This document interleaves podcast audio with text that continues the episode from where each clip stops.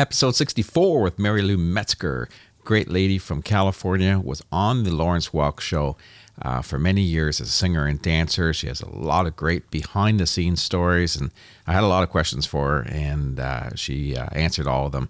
Really enjoyed this conversation. Also joining me as a co-host, Mr. Brian Edwards once again, and Brian's worked with Mary Lou and the Lawrence Welk Show for many years as well, touring them on the road. So we uh, had lots to talk about, and uh, this is a great one. So if you're a fan of the Lawrence Welk Show and want to hear some of those great stories, uh, just keep listening. You'll really enjoy this one. Once again, I want to thank my sponsors. First of all, Morning Buzz Coffee Company is a Hamilton based small batch coffee company that specializes in fair trade organic coffees. And uh, you can reach them, morningbuzzcoffee.buzz. Uh, order yourself some fantastic coffee. Also, Music City Canada. Music City Canada is uh, when you're a one stop music shop based out of London, Ontario. Uh, I always mention I buy lots of stuff from them. They have lots of stock of everything. And make sure you check them out, musiccitycanada.com, and they'll uh, get in touch with you and ship you whatever you need. Also, My Grandfather's Fiddle, one of a kind custom t shirts. Treat those you love to a memory of a lifetime. You can see everything they do at mygrandfathersfiddle.com. Also, Stickman Clothing Company. Uh, you can find them at stickmanclothingcompany.com. Based out of Regina, Saskatchewan. They have some cool uh, clothing, and uh, I know you'd really like it. I got a cool hat just the other day. I wear it all the time, so you can check all their stuff out once again at stickmanclothingcompany.com. All right, this is Mary Lou Metzger. Hope you enjoy.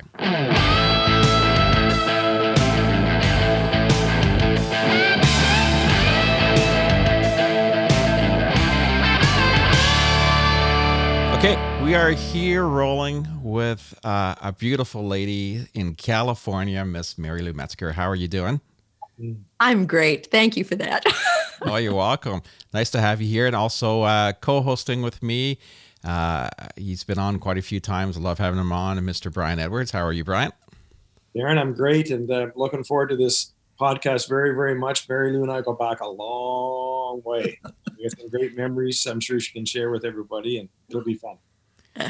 Now, Mary Lou, you spent a long time uh, performing, uh, and most people would know you from uh, your time on the Lawrence Welk show. And how many years were you on that? Was it 12 years you were on that show? I came on the show in 1970. It was my Mother's Day. The Mother's Day show was my very first show. And we stopped taping weekly shows in 1982, but then we continued doing specials with Lawrence through 1985. Oh, yeah. Yeah, it's we'll, we'll get into that and uh, talk about that whole thing. I have tons of questions on on how that whole show was was filmed and how you went about it. You know me pretty well too. Yeah. but uh, you're in uh, California now, right? Yes, Los Angeles, Sherman Oaks, a suburb. Nice day today. Yeah, it was lovely. Couldn't have been. Felt like fall. We still have roses blooming though. What's fall in California? It's like 75. well, it can go down. It can get pretty low at night. It's probably in the 60s. Oh, that's rough. The leaves fall from the trees. yeah, yeah. We had eight in- inches of snow on, uh, was it yesterday? That was crazy. Yeah. Oh, the Our- coldest I've ever been was in Canada. It was in Regina. walked out the front door and your face froze. Yeah. they uh they got winter pretty early. We, this is our first snowfall. It's going to be gone in probably a day or two here. Um, but yeah, the west got hammered with snow last month or just a few weeks ago. And there's there's been a bunch of drive-in shows happening. Uh, I mean, they're happening all over the place. You drive in with your car and watch a concert. You're just not supposed to leave your car. But they had a couple uh, in the West Coast in October. Um, and the one that some of my friends were performing on minus 20 Celsius. they had a show outside. how could they work? a musician, how do you how do you do that? I don't know. I wouldn't want to do it. It didn't sound like fun to me, but I guess if you're in your car and have the heater on, that's fine. But if you're on stage, that's a pr- pretty chilly night. I've worked some fairs that got cold, but they didn't get that cold. yeah. So how things are faring with you with with COVID and all this that's going on? Um, how are you handling that situation? Is it just you used really to it Really healthy? Now, yeah. Nah. Well, I don't know if you're ever going to get used to it. It just becomes familiar, though, to take a mask on your way out the front door if you have to go out. Yeah. But uh, it's amazing how many people don't. So everybody's still kind of hunkering down, and now there's a light at the end of the tunnel. So that's encouraging. It's like just hang in there a little longer. Do you see when you go out in your area that there's still lots of people just not wearing masks and it's Not so much anymore. Yeah. It took a while for it to catch on, though. But now a lot of the stores and things won't even let you in without one. Yeah. And if you go to a doctor's office, they take your temperature on the way in. So it's they're pretty good about everything. Yeah, it's a uh, it's a different way of looking at things. I wondered now, once we kind of get out of this, how well that mask situation is going to stay with us. You know, are we going to that's going to be pretty common for people, or are they just going to ditch it right away and just get back to normal? It's hard to say what's going to happen with You that. may hang on to one for a while. just just to be on the safe side. I think so, especially if you're in a crowd, like if you're going to see a show or um, in a movie theater or something. I think it's you're going to see a lot of people. That's the hardest thing. I have so many friends that are in theater and musicians, and it's just devastated them. Friends in New York, it's it's an entire industry. The people that do makeup and costumes and uh, ushers and box office, everyone's just been just leveled. Yeah, it's pretty sad, especially New York. You think of Broadway and and all those people involved in those shows. Um, there's hundreds and hundreds of people per show. It's it's that's not coming back anytime soon. That's that's a big blow to that city. I mean, I, I can't imagine. It'd be interesting to see what's going to come back um, and what's not going to come back. Um, Well, and some of those theaters are old; they're landmarks. And Brian, you know from the some of the beautiful places we've played, you can't socially distance. There's no way. The backstages are small. Yeah, That's It's of just the not possible. always question was how they were going to handle the restroom situation and all that other stuff in some of these older theaters. You don't have enough room to change your mind, let alone social distance. I mean, Yeah. there's just no room. They didn't build them for that. They built it for they concentrated on the theater. They didn't care about anything else. And and I think that they were right in the time. It's just not now. Yeah. Mm.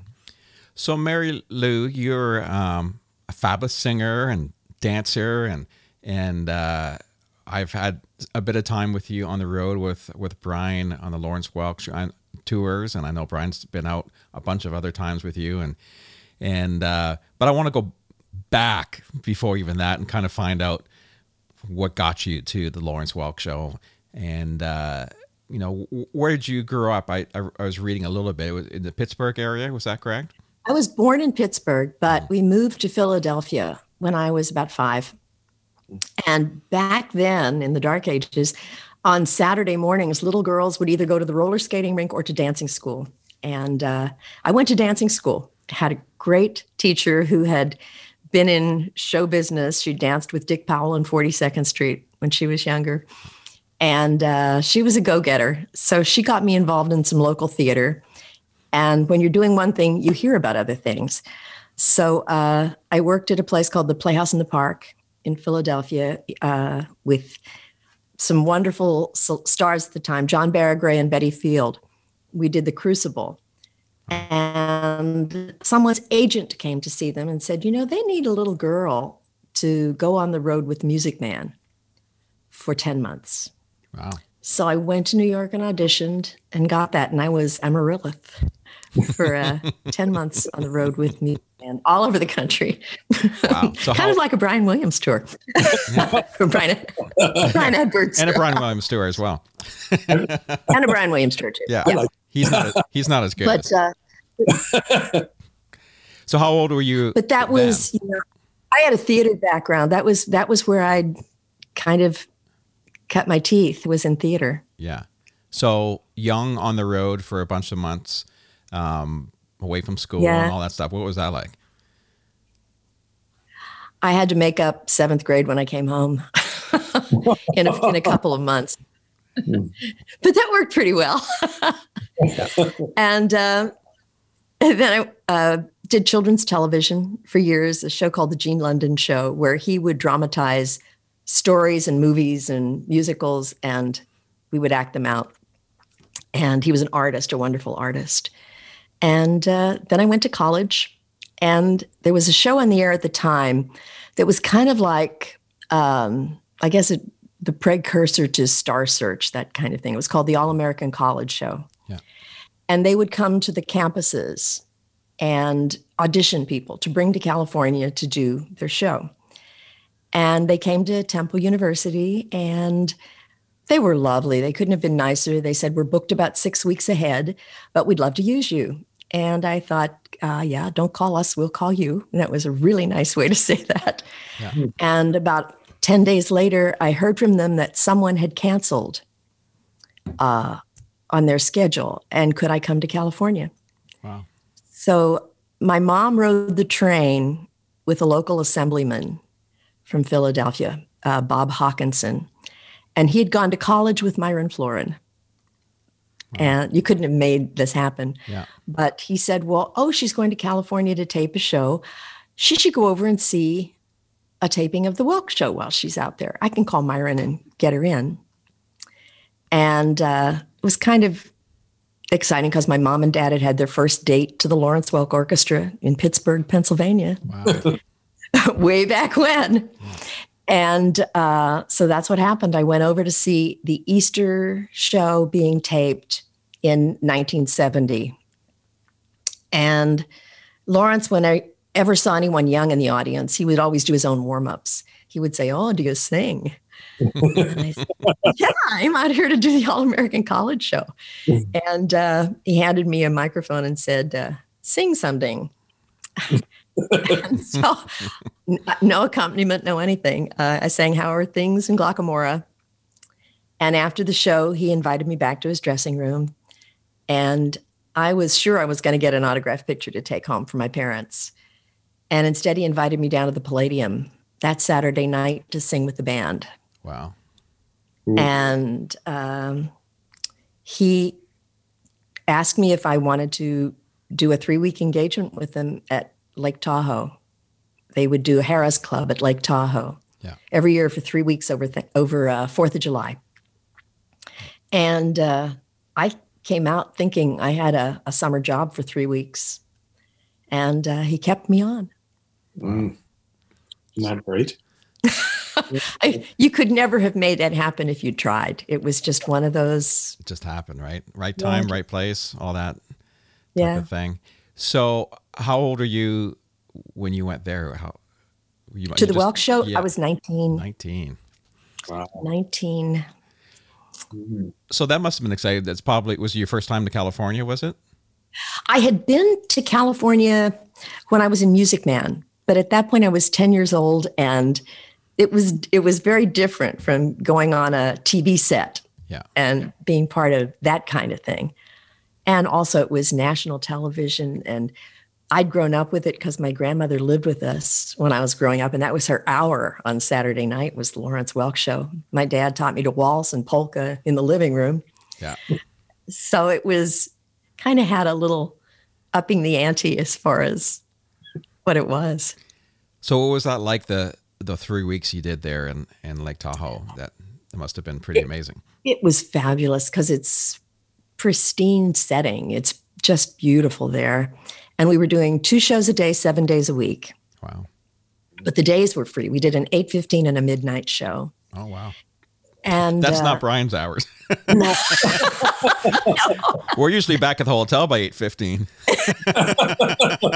believe me when we yeah i know matinees are really great uh, with the lawrence Welk crowd and uh, but yeah it, it was exciting to be there it was wonderful but i did ensemble stuff i wasn't featured at that point. and i remember um, Matty Rosenhaus, who was the sponsor that was Geritol and JB Williams and all of those different products, came up and uh, and he said, "Oh, I see you've got someone new in the show, Lawrence." He said, "Yes, isn't she cute? It's a shame she can't do anything." and I always got a kick out of that because as the years went on, whenever there was a train to drive or a uh, animal to walk across, I walked an elephant across the stage. I sang "Hey, You're Adorable" to a a live wolf one time. So I, I kind of earned my place over the years. That's great. So you finished up the three weeks there. Um, and so, did you think that you're going to be maybe a part of the show at that point, or how did you did transition? He just he just kept me on. Yeah. It, it was. Uh, I went home. I checked out of college. I checked out of home and uh, moved to California to uh, the Studio Club, which was sort of like a residence for young ladies. Yeah. and uh, it was then my my folks moved out eventually because I'm an only child, and my dad had been offered a transfer. He worked for Gulf Oil at the time. He'd been offered a transfer years before, but I was in college. My mom had a great job. My grandmother was living with us, and he said, "No, I think uh, we'll pass on that." And then a year later, my grandma had passed away. I'd moved to California, and it was like, "Okay, I'm ready." yeah, that's a big so change. yeah, they, So- timing. What were you? What did you roll into college for? What did you, were you hoping to be? I was a music major. Were you? Yeah. Uh, I spent as much time, if not more, in the theater department, but I figured music would be the better background. I'd have more education, you know, with music. I always wanted to perform, though. It was really, that was what I wanted to do with it. So, in long term thinking, were you thinking theater, Broadway is where you wanted to head? Well, being in Philadelphia, the logical thing would have gone to New York. Yeah. Would it be to go to New York? And uh, when, but to come to California with a job was sort of opportunity. Grab it. Yeah. no kidding. Well, 19, moving to California, going on a Lawrence Welk show. Um, you must have just been on cloud nine. That's that's pretty amazing. It really was. It was such an opportunity. And the people on the show, especially the women, were like a family.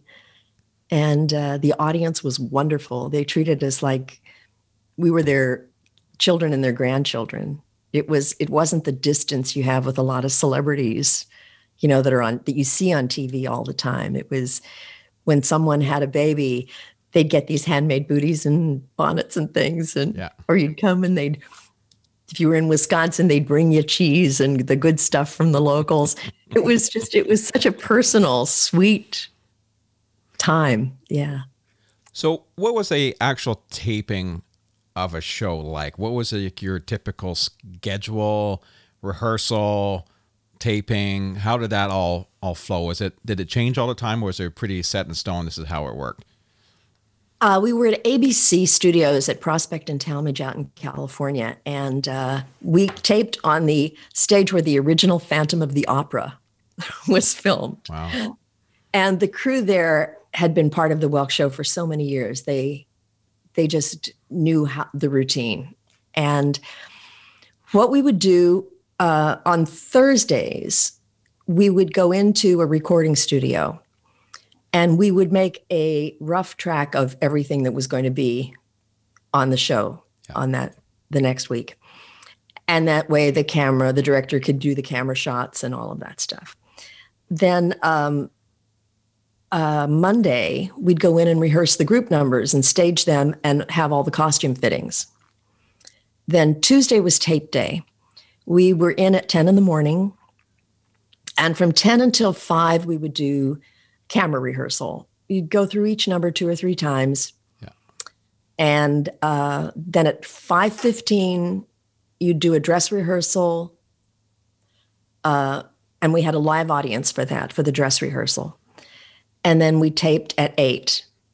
Eight to nine, we never stopped tape except twice when once when the power went out in the whole studio.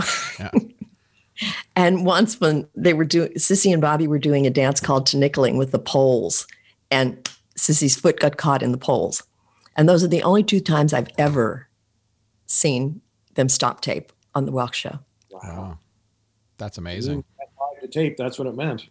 Yeah, well, even after we were no longer doing the live broadcast, when it was live on tape, it, Lawrence felt the same way. He thought, you know, people feel like they're in on the experience. If Cissy caught her hem, her shoe in the hem of a dress, and she had a mile long piece of dress hanging off the back by the end of the number, they got to see that in part of it, and okay. But uh, So Yeah. did the orchestra um, were they playing live or using the recordings that you did in the studio from before, or how did that work? 90, 95% of the time they were live. Yeah. There was an occasional thing if they were promoting a record that had been done, they would play the actual recording.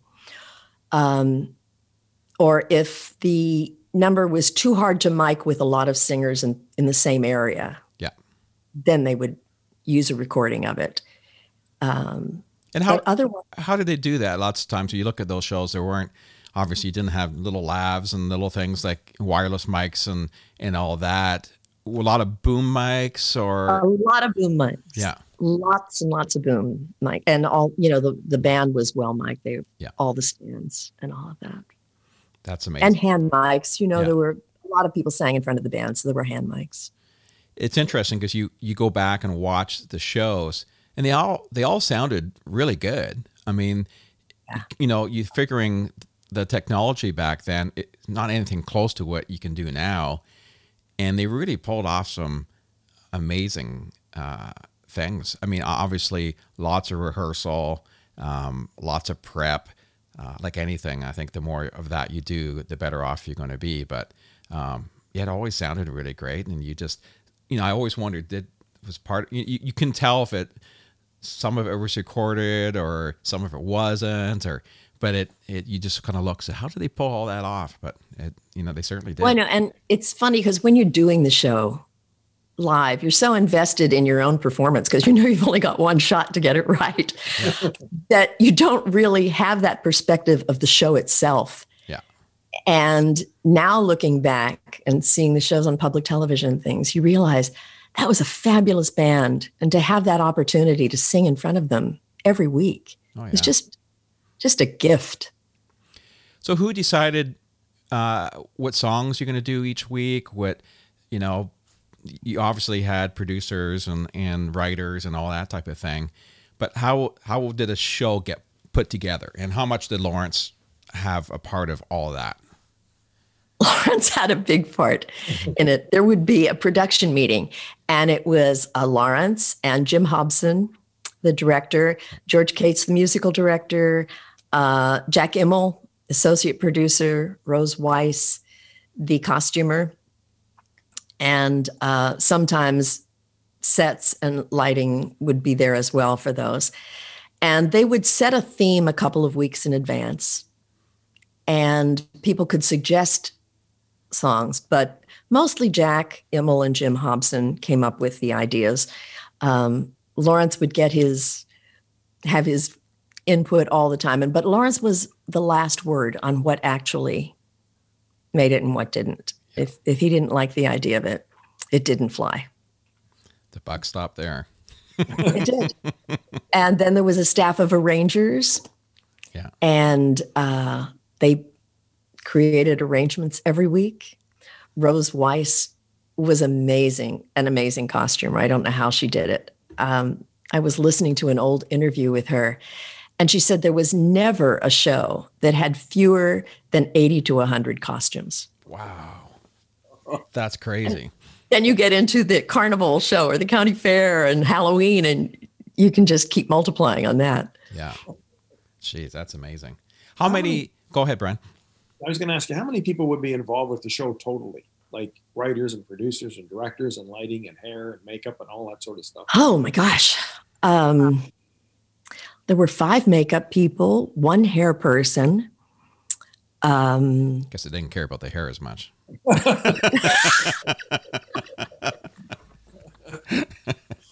um, let's see. Rose was our costumer. We had four dress, well, probably eight dressers when you consider the men and the women. Um, one woman that did all the alterations. Oh. Gertrude Spangler just was amazing. You literally would go in for a fitting on Monday. And on Tuesday, when you came to start the run through, it was like the elves had come in the night. And what was a piece of fabric the day before was a shawl with fringe, fringe on the side, made into something spectacular.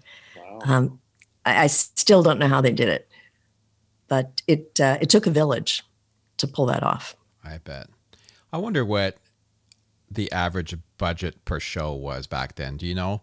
Um, I have no clue. heard. Yeah, that'd be really interesting to know what back in those days what they spent per show. Um, Oh gosh, yes. it'd be it'd be enormous probably. Um, but And the thing I loved, with the exception of two years when we were at CBS, we were always at ABC, even when the show no longer was airing on ABC. And we kept the crew. We kept the same crew. They moved with us to wherever we were doing it. And uh, I think that's one reason they were able to do things so well. It was that staff that just made it run like clockwork. And they were as much family as everybody else. We just felt like we grew up together. yeah. So did you guys have big wrap parties after every? did they, did they all go wild? No, we have to laugh because some of Lawrence did so many wonderful things, and there was always a beautiful Christmas party. That kind of thing was fabulous. But after all those years on television, I, I don't think Lawrence organized this. I actually think it was his manager that did it. They brought in um, hot dogs and beer from the Wiener factory and brought it onto the soundstage. And after all those years, that was our wrap party. I mean, they were good hot dogs, but Yeah, hey, it's way too many comments there. so, what was the filming season? How long uh, did you? How many weeks did you shoot for? Typically, well, when I first joined, when it was still on ABC, there were 40 new shows each season, and then they would rerun 12 of them. And because it was on 52 weeks a year. yeah, Then, when it went into syndication, they did 32 new shows, and then they would rerun 20 of those over the summer. And so we usually taped from the end of August or beginning of September, right in there, up through the 1st of March. Wow. And then we'd go on a 10 day road trip with Lawrence. When we'd come back, we would rehearse the road show that would go to Lake Tahoe oh, nice. and then we'd be in Tahoe for over the 4th of July, always three weeks over the 4th of July. And we went on tour again in August for another probably 10 day trip. Wow. So it's it was really no downtime throughout the year. No, it was a it was a full time job. You couldn't do a lot of things outside, but you were a lot. One of the reasons they did the pre recording, you know, tape for on Thursdays was because then people could work other jobs Friday, Saturday, Sunday, as long as they were back in the studio by Monday. Yeah. So while the filming was going on, did you go out with Lawrence and do live stuff on those weekends sometimes, or was that Those weren't with Lawrence. Yeah. Only the only the tours were actually with Lawrence, and that was when we were playing places like Madison Square Garden. I mean, it was they were arenas, they were enormous, and uh, otherwise we would do things like theaters in the round and theaters all around the country and fair dates and things like that. wow? So going out live, um, obviously that's a lot of people. How many people would go out with you live to do uh, a- a show? I know Brian's done the taking the show out, and there was se- several people. Well, we had a full bus of performers, and then there were two trucks Oh yeah, that that traveled, and. Uh, sets, Yeah. sets, and that type of thing. Did they make it? no, look- just costumes and Costumes. Oh. instruments, and yeah, So would you take a lot of the costumes that you had worn on the television show out on the road, like pick different segments and stuff that you would use? Is that how that would work? yes, yes, and uh, they would lay out the show, and usually the Tahoe show would be the one we take for the most part on the road with an expand a little bit of an expanded version. Um, so there would be metal cases, like moving boxes of costumes, and uh, Jack Imel was the associate producer of the show, and he would be there setting up costumes in every new arena, putting name tags. Everybody had their special areas, and yeah, it was it was not an easy thing, especially when you're doing um, one city each day and sometimes two shows a day. Yeah, that's grueling. I'm You know that. I'm taking notes for the next time we go out. This was a day. So on the show, who who looked after who was the choreographer and and uh, was there multiple or was there one one person kind of looked after that? Bobby and Cissy did their own. Yeah. Arthur did his own. Jack did all the group numbers, and he and I did ours. Wow. Yeah. So it's pretty self-contained with that stuff. It was, yeah, Yeah. always was.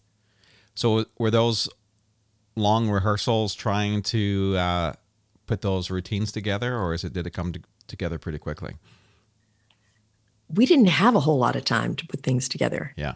um, with Jack and I, we we were kind of the tap dance comedy team. I mean, I've been the front end and the back end of almost every animal you can imagine. And we were singing Telegram, "Be My Little Baby Bumblebee." We were bees. So, uh, no, it was we you sort of got into a system of you thought like you thought like each other and uh, you'd pull steps from here and steps from there and come up with something new and then when you had the luxury of rehearsing to do like a new tahoe show or something Yeah. then you'd bring a few new things into the repertoire Have you ever thought that you'd want to be on Dancing with the Stars? ah, i don't know You'd be great at that. oh thank you you sweet talker No, I think it would be great. You'd be Wait to give him a couple glasses of wine in them. yeah.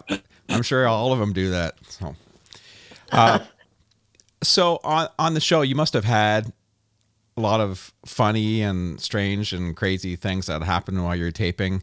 Uh, you know, always things always happen. There's always accidents or mics falling over or people falling over or whatever there could be. Is there any, you know, particular ones that kind of jump out at you that uh, that happened while you're taping um, that you can tell? I was going to say some of these some of these needs need editing. Well, I know there was a story that happened. It was before I actually joined, and it was with Larry Hooper, the the fella that sang bass on the show, and he also played piano. So he was going from the band into the production area, and he had to put on another costume on his way in and it was he only had an intro one of lawrence's introductions to do that and that was back in the day because the production area couldn't be mic'd and he was doing it with the lennon sisters that uh and the girls were such different heights it was one of those situations where they had to pre-record. And larry didn't make the change in time and there the girls standing there with this bass voice coming out over the airwaves and it was airing live but but there are a million stories like that of uh t- lyrics were some of the funny ones Oh yeah. uh I one of the songs that everybody in the world I think knows is Over the Rainbow.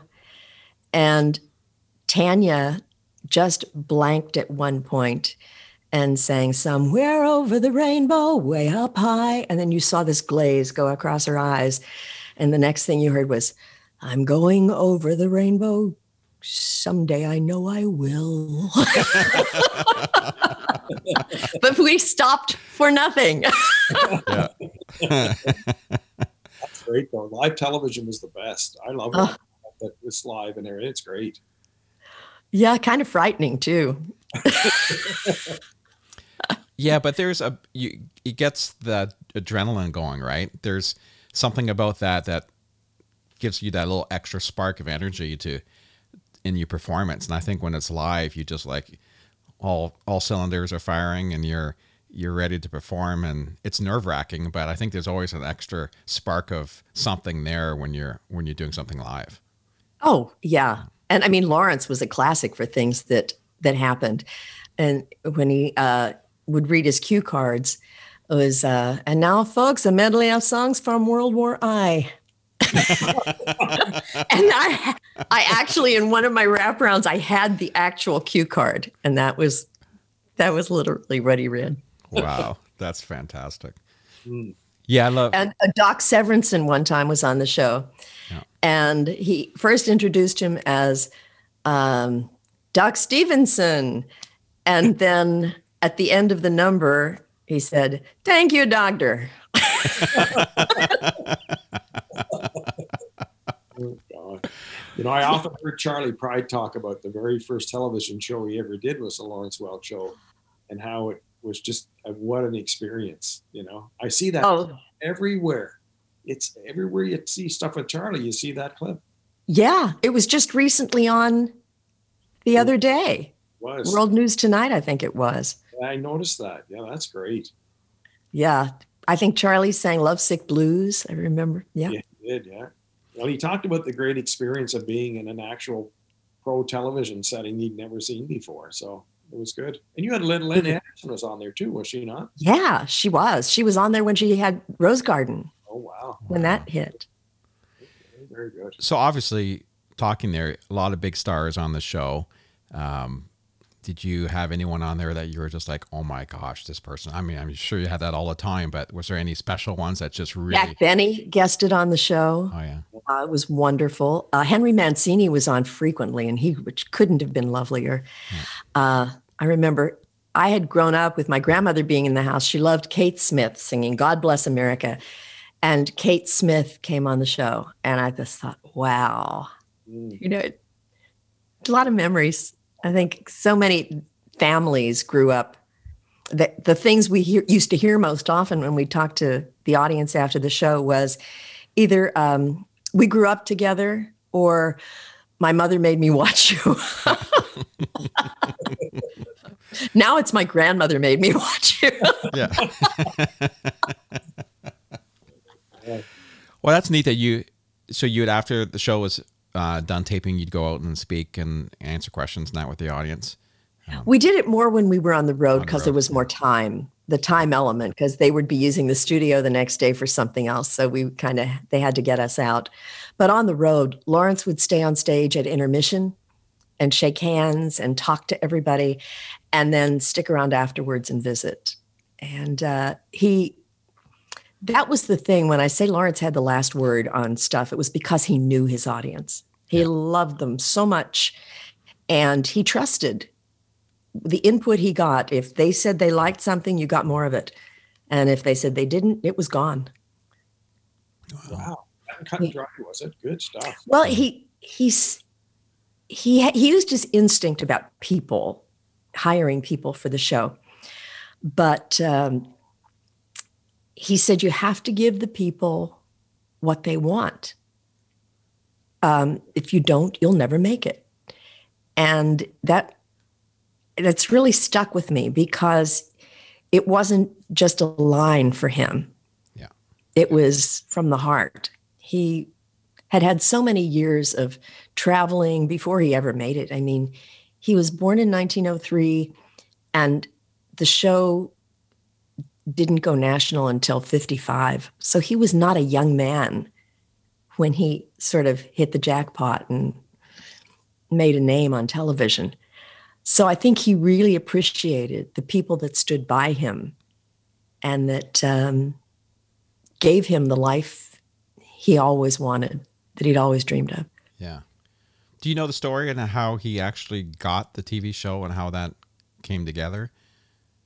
He was, he had been playing at the Aragon Ballroom in Santa Monica. And someone came to him and asked him, I think it was in 1951, if he wanted to be um, a summer replacement for a show. And he said, I don't even talk well. How could I do that? And then I think they told him what they were going to offer him. and he said, oh, we could try that. so then in uh, 55, when it went national, they had based it on the following he had. And he always had crowds at the ballroom. They loved him. So they knew he had a following. And a fellow named Jack Miner, who was had the, one of the big Dodge dealerships and was said, you know, we need a summer replacement for Dodge. Uh, how about it? and kind of the rest is history. Wow. Yeah, it's and I think you know part of the charm was that he didn't speak well and he was just this different character and and I mean it, it was the whole package, right? If you took any one of those elements out, it wouldn't be the same thing. And he was he was the real deal. I mean, he'd had entire bands leave him because they said, "You can't even speak. Yeah. Why are we going to stick with you? You can't even speak English." Wow. Big mistake. Yeah. Bad call. Oops. so Brian, why, why don't you tell the story? And obviously, you toured. Yes, eyes open. you uh, you toured uh, uh, the Lawrence Welk show quite a bit. What what how did that collaboration start, and what made you uh, jump in and decide to do a tour with the Lawrence Welk show? I had seen it advertised in Toronto. Henry Cuesta had put together a show. As a matter of fact, Mary Lou and Tom Netherton were on the show with Henry. And I went to see that, and I felt so much of the Lawrence Welk show coming through as if I was watching the television show. I just found it phenomenal. So I come back home and I thought, I'd like to do that. The only thing I want to add to it, I want to have a bubble machine and I want to have some clips of Lawrence Welk and I want to have the Welk blessing with this. So I flew down to Branson and met Larry Welk and uh, we talked about the show and put, I think it's 25 band members, I think we had, or 24, something like that. And we had one, two, three, four, five of the stars of the show, a dance team, the bubble machine, the big LW behind it with the video clips and the whole bit.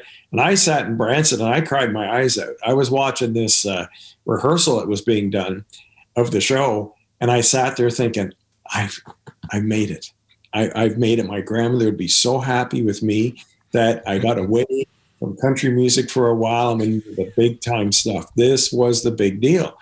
And every night at that show, I just felt I've experienced that audience. I know exactly what you're talking about. Long after Lawrence Welk had passed away, that same audience was loyal enough that they were still there and big, big numbers. We were doing two shows a day every day in those huge auditoriums.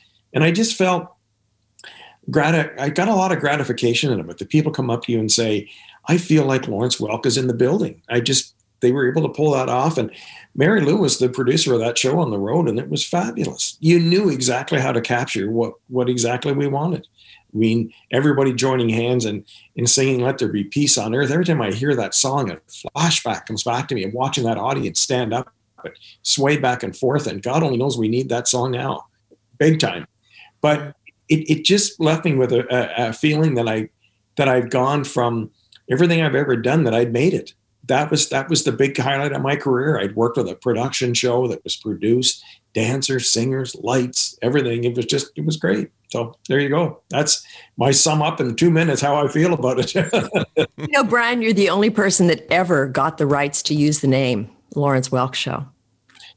Well, I'll tell you, it was the most interesting meeting I ever had in my life. yeah.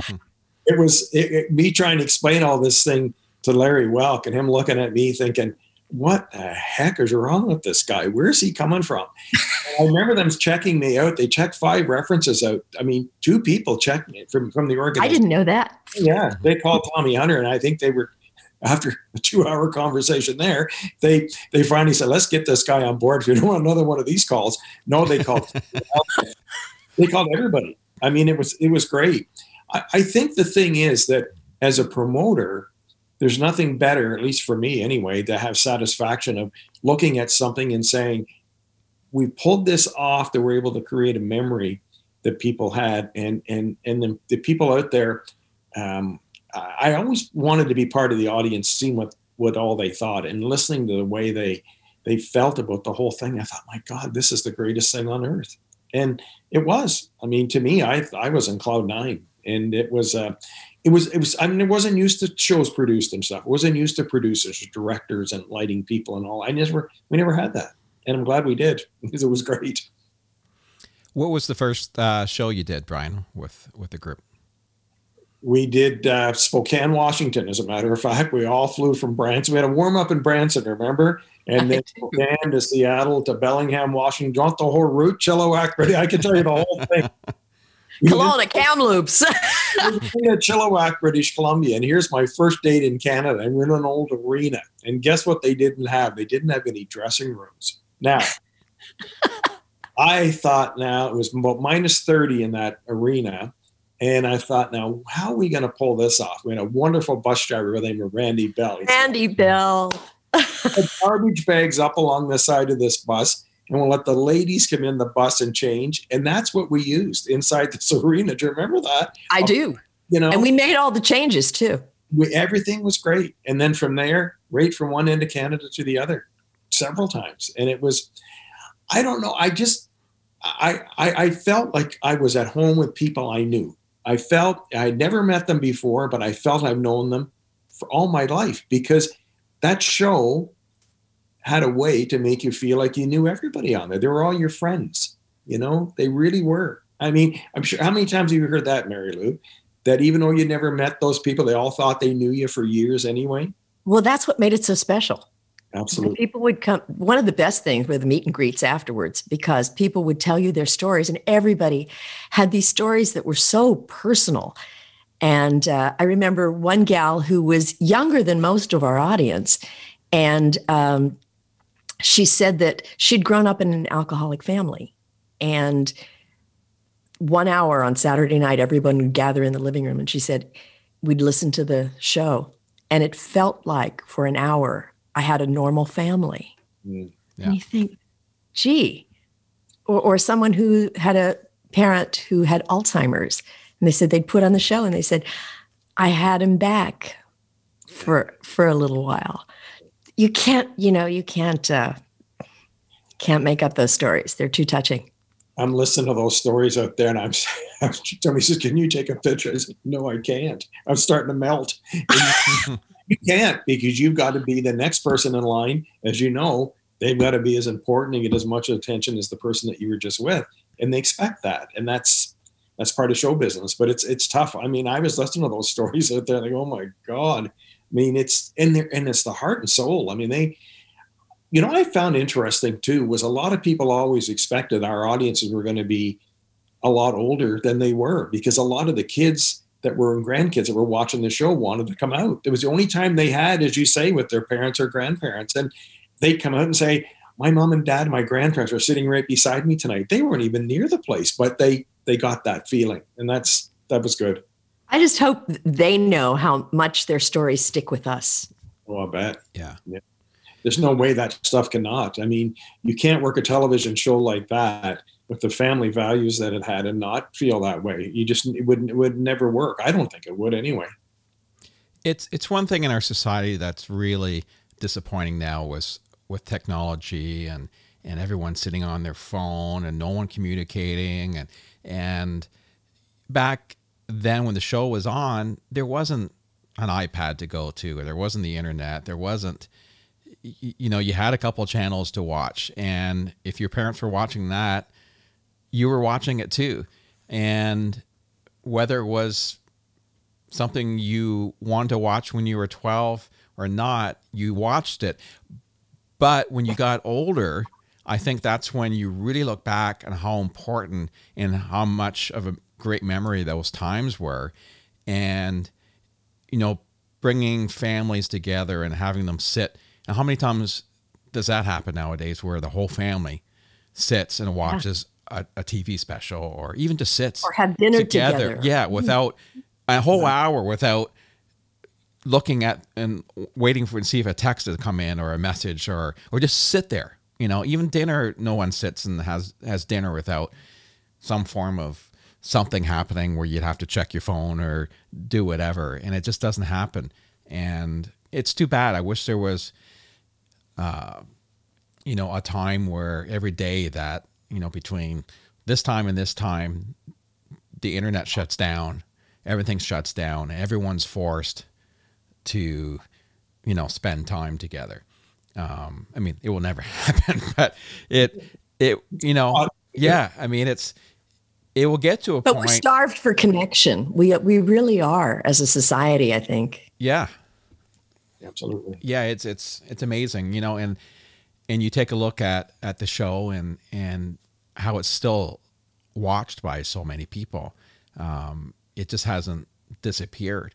Um, you know, you can still see it lots of places, and um, and then you, the whole group moved to Branson. That and that was a big, um, big ordeal, uh, making the move and, and having the theater in Branson and and having the show there and everyone coming there.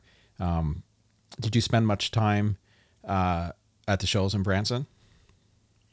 I was there for the Christmas season. Yeah. Uh, for the most part. And one time I produced another show, so I was there for the beginning of the season to get it set up. But I was usually there for maybe the first of right after Halloween, first of November, and then the Christmas shows ended around December 15th because the weather got bad and it was a tourist town. So Yeah. that was my my time every year in Branson was for, for the Christmas show. So that was a fun. I really I enjoyed that. You were also producing a show in Escondido too at the Welcome. Yeah, Remember correctly. I did the Christmas shows there. They called it a Welk Musical Christmas. Mm. And that was kind of fun because I got to design the show. We'd get to have two of the Welk stars and we'd alternate them. Uh, we did it for about 10 or 12 years. And you got to design a show around them because with a television show, there's not a lot of time. People had a number that maybe two or three minutes if you were lucky.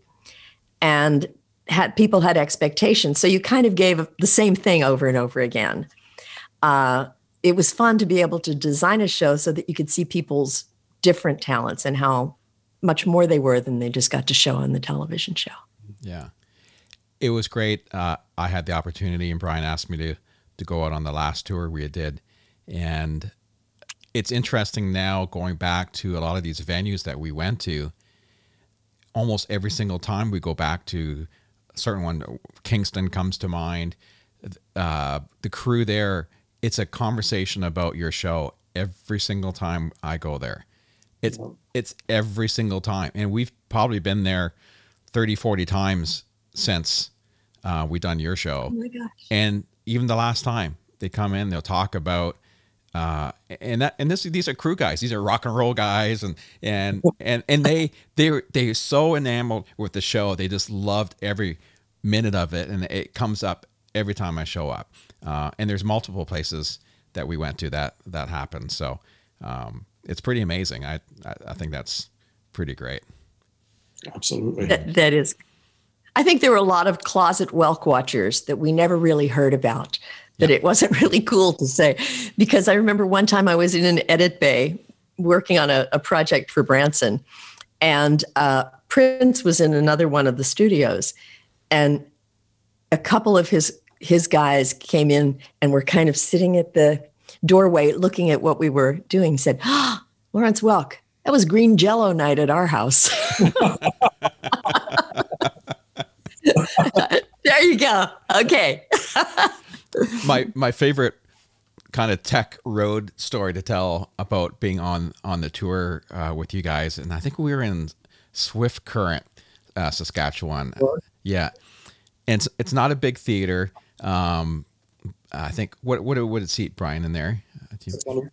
How many? 600. Six hundred. Yeah. So we did the first show. I think we did two shows, and uh, of course the horn section never plays quiet. Um, they're always they're always full blast all the time. Horns, you know, they're just at a rip. So I remember it was the the evening show, I believe, and it came to intermission, and I had a hard time getting everyone's vocals and ev- everyone else who were the stars above the horns, and and I basically have the horns channels off. I mean, they weren't even they weren't even up, and uh, so I thought, okay, I'll have a we'll have a little chat during inter- uh, during uh, intermission. So I went back and talked to the guys, and I said, "Hey guys, could you, you know, do you think we could just bring it down? I'm having trouble getting the vocals loud enough." And and uh, and they all kind of just looked at me and kind of gave me a bit of attitude, and and it was like, "No." So so I thought, well, I'll show you. So uh, I just went up on stage and took off. I took away every single one of their microphones and just left the ca- just left the cable hanging there. and so they all came back for the second part. And I can see them sit down and they're just looking and they seen there was no microphone. It's just the cable sitting there. and it's like the next show they played quieter. I told him, so well, I had you off. I said, I, I figured I'd just make the, the pack up a little easier. I just, I just, you know, I wasn't using them, so I just packed them up. but there's something always psychological with musicians with playing too loud. If you tell them they're not in the PA or in the sound system, you've turned them off.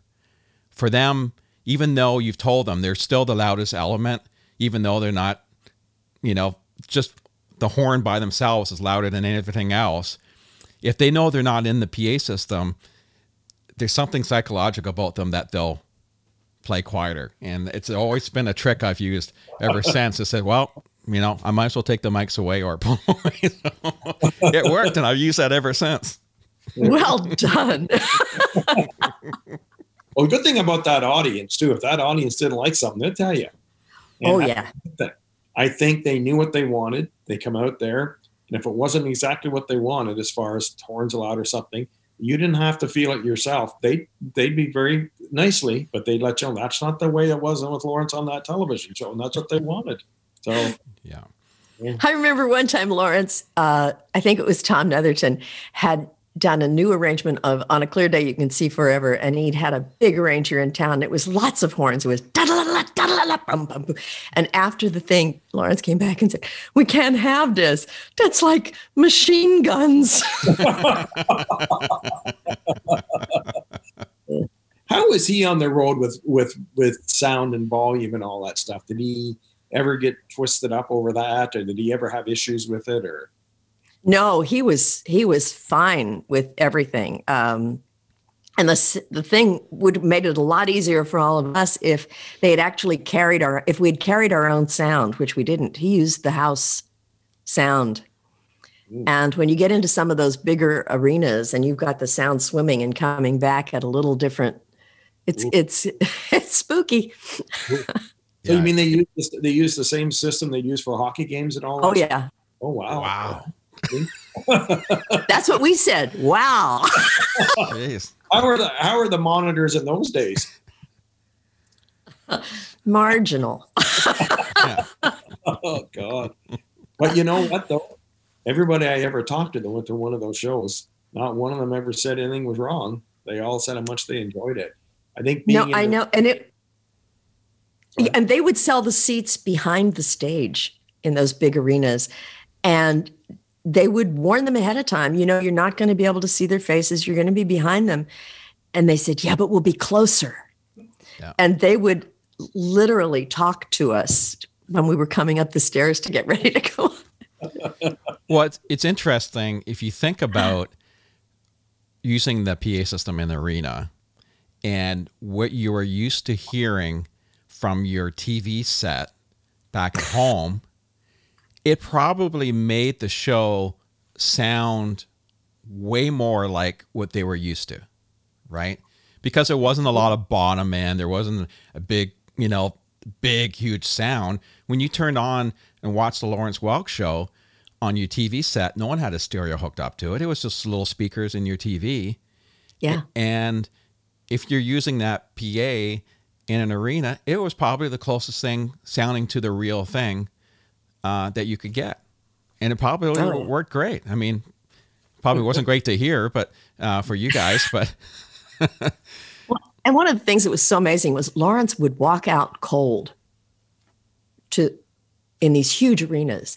And as soon as they saw him coming, they went crazy. No introduction, no anything. Wow. I, it was, uh, I, love that on the show when an artist just walks out and you don't just don't have to say anything. There they are. You know who they are. You don't need to me to read a list of 30 things. You just go. So yeah, I like that yeah. too. Yeah. Mm. And he didn't have an ego about that. He just loved it. Couldn't mm. wait.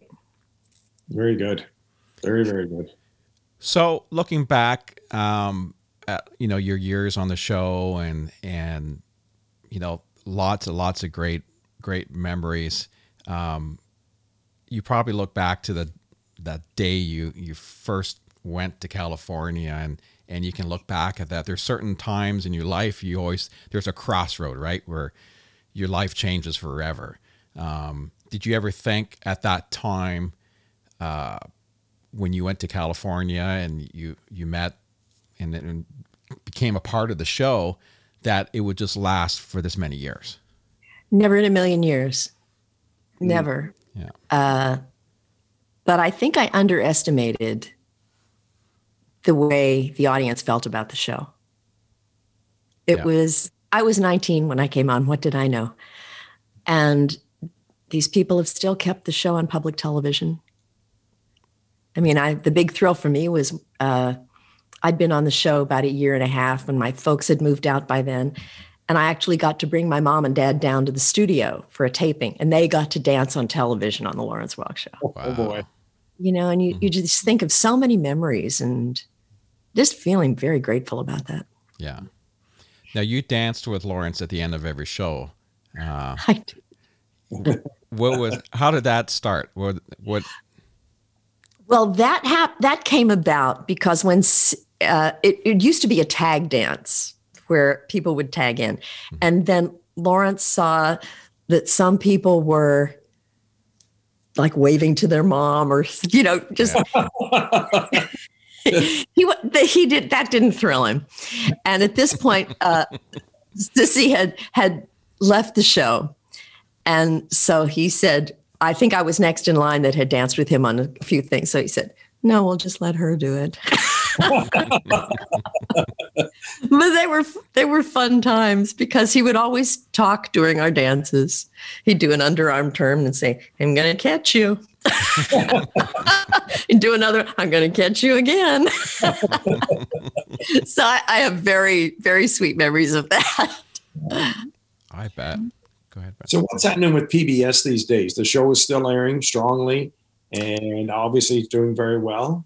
it's still on we're in the second year of a two-year cycle uh, it's been on public television since 1987 Wow. isn't that amazing and uh, so just thrilled Oh, that- Yeah. oh, that's great. who'd have thought So how, how often do you tune it in? I, I watch it whenever i'm home i really do i kind of because i have that perspective now of not being a not being having to perform and do my number and i get to watch the show Yeah. and sometimes i'm just amazed at how good things were Amazing. Well, it stand the test of time, obviously. I mean, Yeah. the show that's been off the air for 30, was it 35 years maybe? Since 1985, 35 years. And it's still, I mean, I watch the show too, and I look at it thinking, my God, that's it's just it's as fresh as it was then. Yeah, Yes. it's fun. It's Well- a it's it's a good show. I think everyone was so talented, and you know we did older songs. We did, you know, things that people thought might have been a little corny, but I think they've stood the test of time and held up pretty well. Mm, it's great.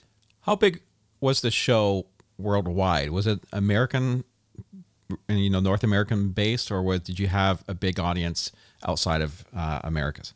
You know, I think, at least according to uh, the stories they told us, we weren't seen anywhere other than the United States. But um, in 19 in the 70s, we went to Europe, and people, natives, recognized us. So I don't know if they were getting it on Armed Forces television or through another, you know, source. But we never They weren't getting it online, I'll guarantee you that. they sure They're, they're streaming it for sure. on the stream. Yeah. True. Well, we appreciate all these stories. I have a couple uh, questions uh, I'd like to wrap up on, and it's a question that I like to ask uh, a lot of my guests who perform and played all over the place. And obviously, you played places like Madison Square Gardens and all these great places uh, with the show. Are there any venues or places out there you've never played, but you've always wanted to do a show and sing at? Oh my gosh. I think because of my theater background, I would have loved to have done a Broadway show.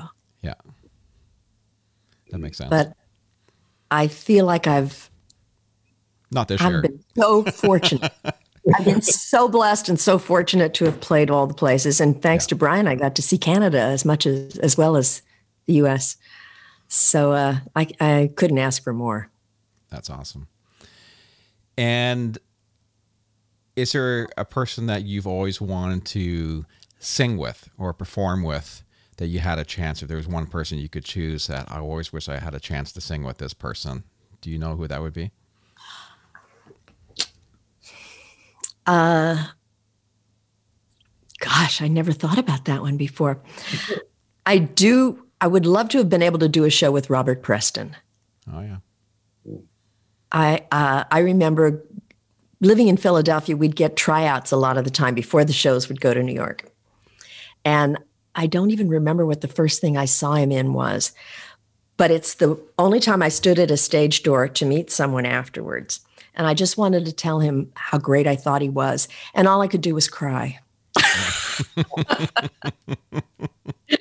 was just uh, verklempt. well, we didn't talk. Uh, you married someone from the show. I did. Yeah. The bass player, Richard Maloof. My gosh. So he played uh, stand up bass and tuba as well, right? Stand up bass, tuba, electric bass, guitar Yeah, all of the above. Yeah, we've been married for, let's see, 47 years now. Can you believe that? Wow. Believe me, I can't believe it, but we have. still going strong. so obviously, you met on on the show. Uh, we did. So who pursued who pursued who? Oh, he chased me like crazy. Did he? I I was uh, I was just first time I'd been away from home, really, because I lived at home when I went to college, so I didn't go away for that. And this was like I was just kind of finding my footing, you know, in the world as an adult. And uh, it took Rich, I think, about yeah, about three years. Very good. I applaud the effort. yeah, tuba players aren't really a high on the list of, of you know rock stars. no, no, and especially when you listen to him practice long tones on the tuba, you definitely it's yeah. Got to work. The romance little, is gone. yeah, has to work a little harder. That's for sure. well, Brian, do you have any other uh, uh, questions you wanted to add in? Well, it's just been a delight. You know how much I've always been grateful to be able to have the opportunity to work with you and all the people on the show. And it's just a tremendous opportunity to be here with Darren and be part of it. And uh, can't thank you enough for all you've done for me over the years. It's been incredible. And uh, sure looking forward to many more shows together once we get this little issue out of the way here with our COVID friends and away we go. Ah, yes. Just stay healthy. I love you guys.